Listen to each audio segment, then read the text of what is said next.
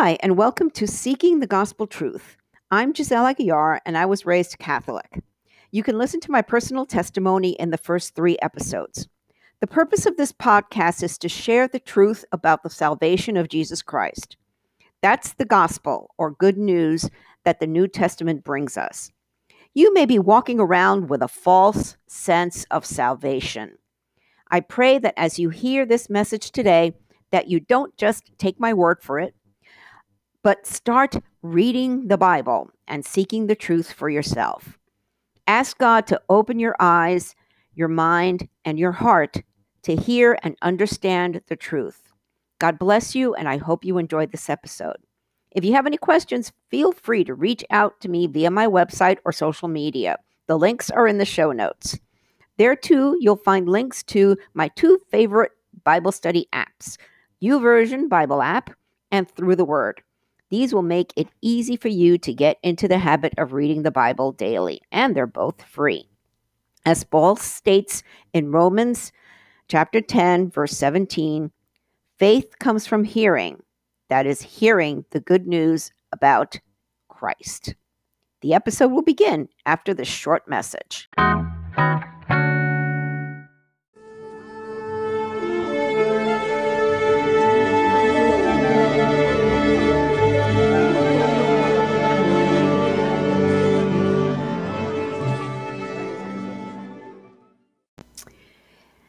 Today, I want to ask you, are you absolutely sure that you're going to heaven?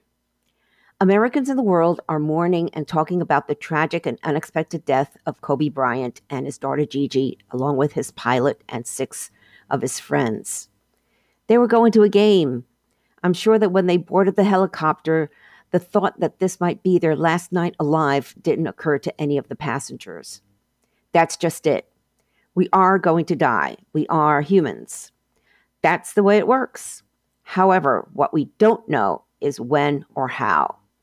However, where our souls go after we die is 100% up to us. That's why I ask, are you absolutely sure that you're going to heaven? For many years, I walked around with a false sense of salvation. Why? Only because I was deprived of the true gospel, Jesus' good news and truth of salvation. Growing up Catholic and later in a liberal progressive church, both preached a watered-down gospel, and that's not right. Are you confident in your salvation? If you died tonight in your sleep or tomorrow in a car accident, would you instantly go to heaven? Believers will. People who know Jesus as their Savior will. That is the good news, that you can have that confidence in salvation by repenting of your sins, accepting Jesus as your Savior, and surrendering your life to Him and Him only.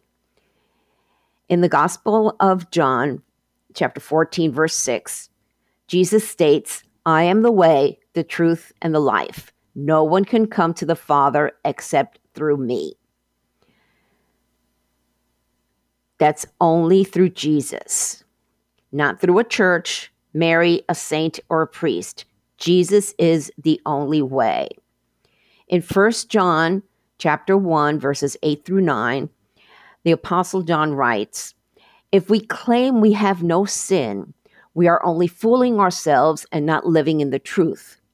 But if we confess our sins to him, that's Jesus, he is faithful and just to forgive us our sins and to cleanse us from all wickedness. And all means all. Jesus died for us on the cross once and for all. In 1 Corinthians chapter 15, verse 2, the Apostle Paul writes, it is this good news that saves you if you continue to believe the message I told you, unless, of course, you believed something that was never true in the first place. I'm quoting that particular verse because I want you to think. I want you to ask questions. I want you to read the Bible. Okay, just start thinking, what is the truth? In Romans chapter 8, verse 34, Paul writes, who then will condemn us? No one, for Christ Jesus died for us and was raised to life for us. and he is sitting in the place of honor at God's right hand, pleading for us. See, Jesus does that. We don't need saints. We don't need Mary. We don't need priests to do it for us. Jesus, that's his job. He is our high priest now. And you can read all about that in the book of Hebrews. And in the book of Acts of the Apostles, chapter 17, verses 11 through 12, Luke writes, "And the people of Berea were more open-minded than those in Thessalonica, and they listened eagerly to Paul's message. They searched the scriptures day after day to see if Paul and Silas were teaching the truth.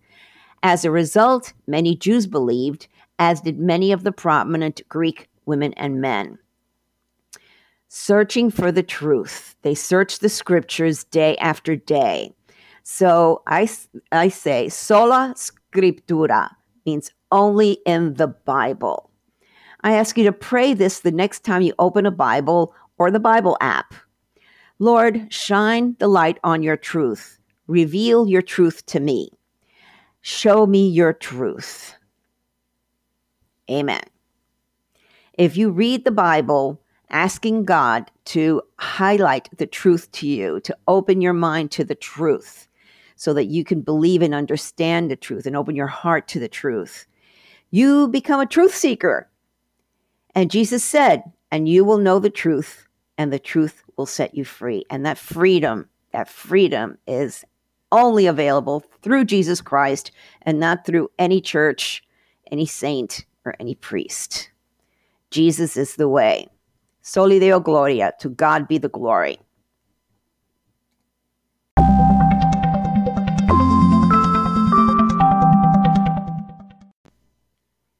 Thank you for listening to this episode. I hope it's got you thinking.